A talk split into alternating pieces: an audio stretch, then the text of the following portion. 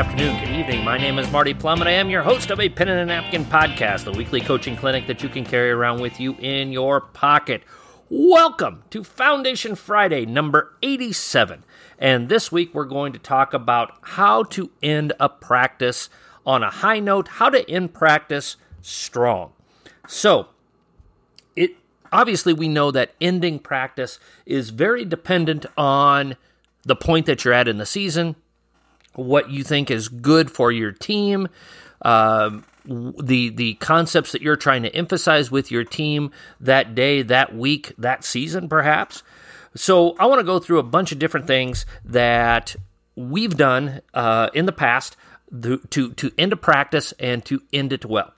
Uh, the first thing that you can do is to end practice with some situations. Uh, situation scores. Uh, maybe you do this for one set or two sets or multiple sets, again, depending on where you're at, where your team is at. But that's a great way to end a practice is by doing something like that, uh, focusing your players to concentrate and understand each situation while they're tired. The downside to doing that can be your own personal frustration and perhaps not ending practice based on how the situation goes.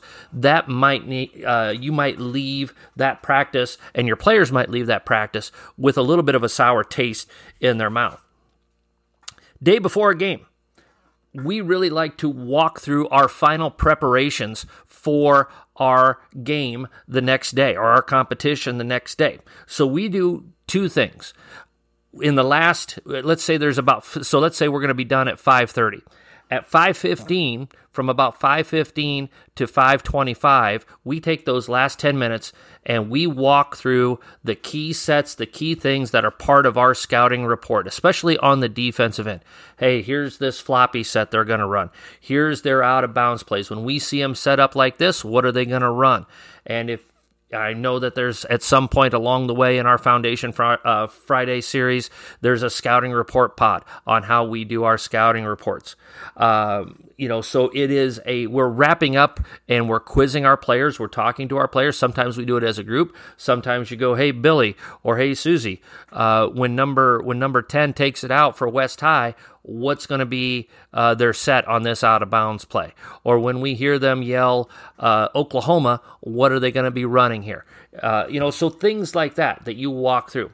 And then what we've really gone to, and I got this actually uh, from, I believe it was Coach Fennelly at Iowa State. We go through our into the quarter, into the game, into the half, into the game sets, and we have three designated sets that we use at the end of quarters, at the end of halves, at the end of the game.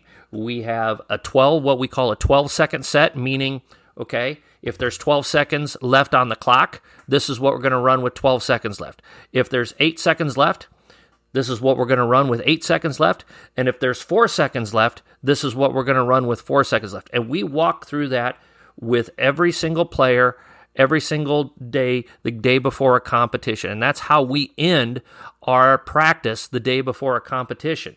We go five on zero, we run through it, we run through it dummy five on zero to show our players to give them, okay, tomorrow night, you know, uh, West High shooting a free throw, and there's four seconds left at the end of the first quarter. And if they make that free throw, what are we running with four seconds left?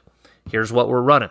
And we go through it and we run that play. And so our players aren't caught off guard by that scenario.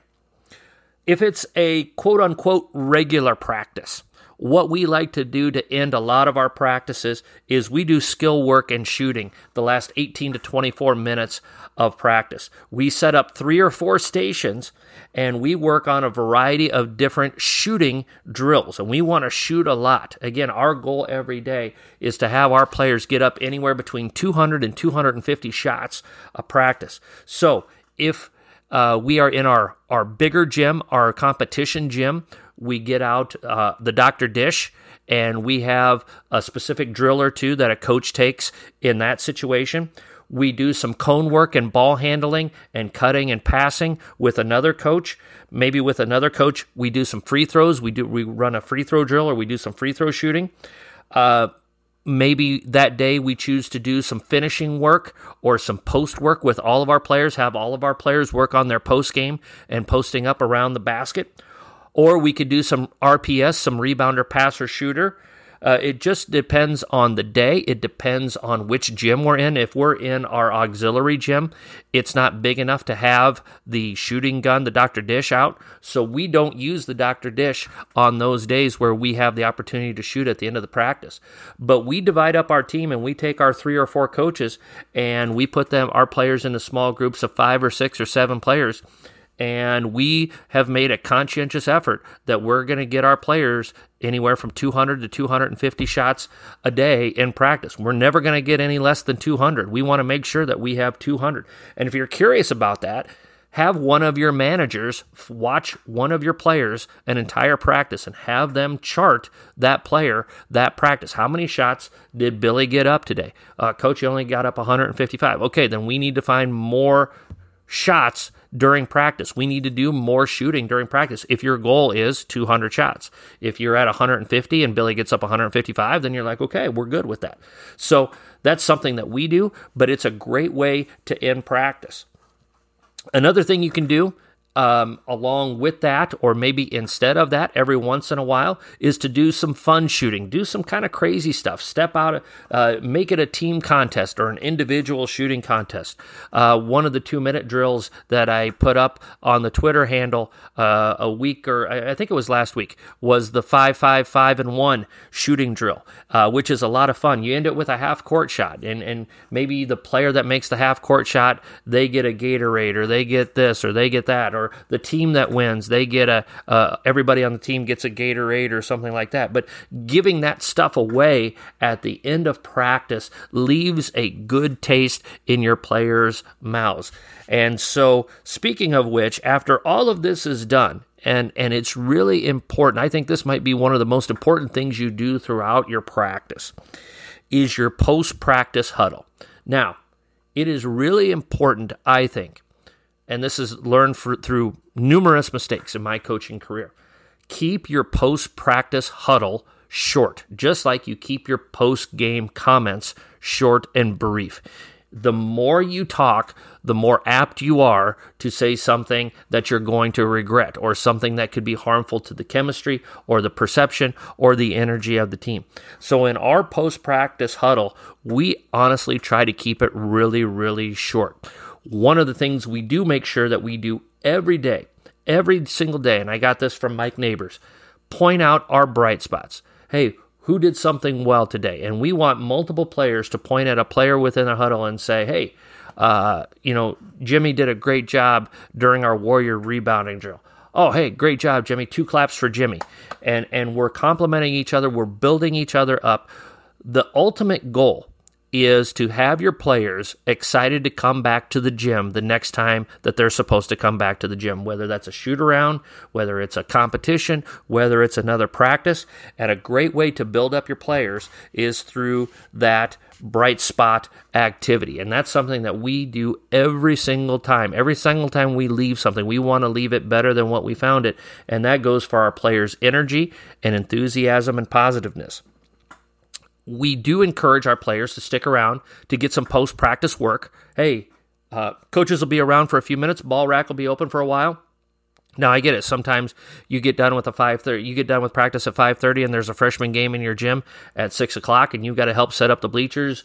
And and the two freshman teams are coming out in there, and they're chomping at the bit to get out there. Hey, sometimes you can't get in post practice work, but encourage your players to stick around. Doesn't have to be for long. Doesn't have to be a half hour. Doesn't have to be forty five minutes. Stick around and get extra shots up for ten minutes, fifteen minutes. Play some one on one. Do something to make yourself better.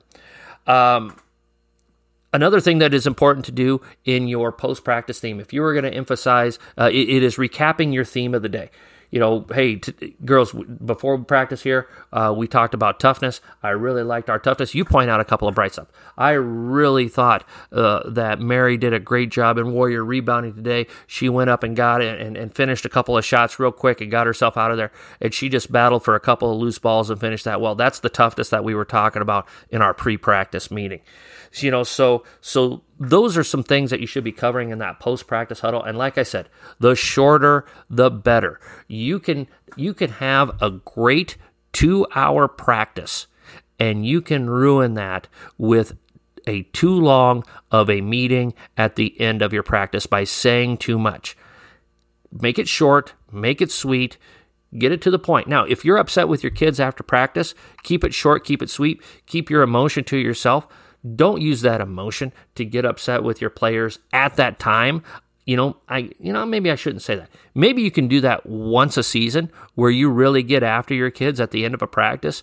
But if you're doing that all the time, if you're doing that on a consistent basis, your kids aren't going to come back very enthusiastic and it's just you're just going to get into yourself into a, a really vicious and, and, terrible cycle for the good of your program. So if you're upset with your team at the end of your practice bite your tongue to the best of your ability. Put it off. Get your own emotions in the place where you need it to be so that at the beginning of practice the next day, then you address those negative th- feelings after you've had a good chance to really think about what you want to say and exactly what you want to say and how you want to say it because you want to finish that practice strong.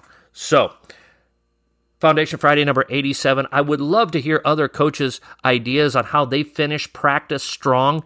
Uh, leave it down here in the Twitter handle comments or email me at a pen and a napkin at gmail.com. I would love to, to hear what you guys think. And if I get a if I get a good email, I'll post it on the Twitter handle and give you credit for it.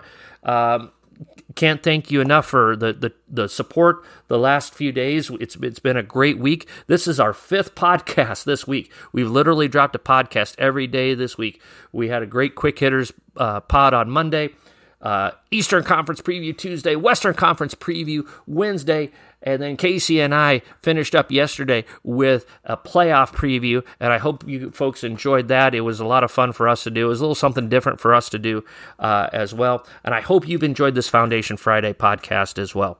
Finish your practices strong, coaches. Have a game plan to wrap up your practices strong. Don't make it up on the fly. Put yourself in a in a good mental place that you know exactly how you want to finish practice. Hopefully before your practice even starts. So, coaches, as always, let's be sure to hone our craft one day at a time.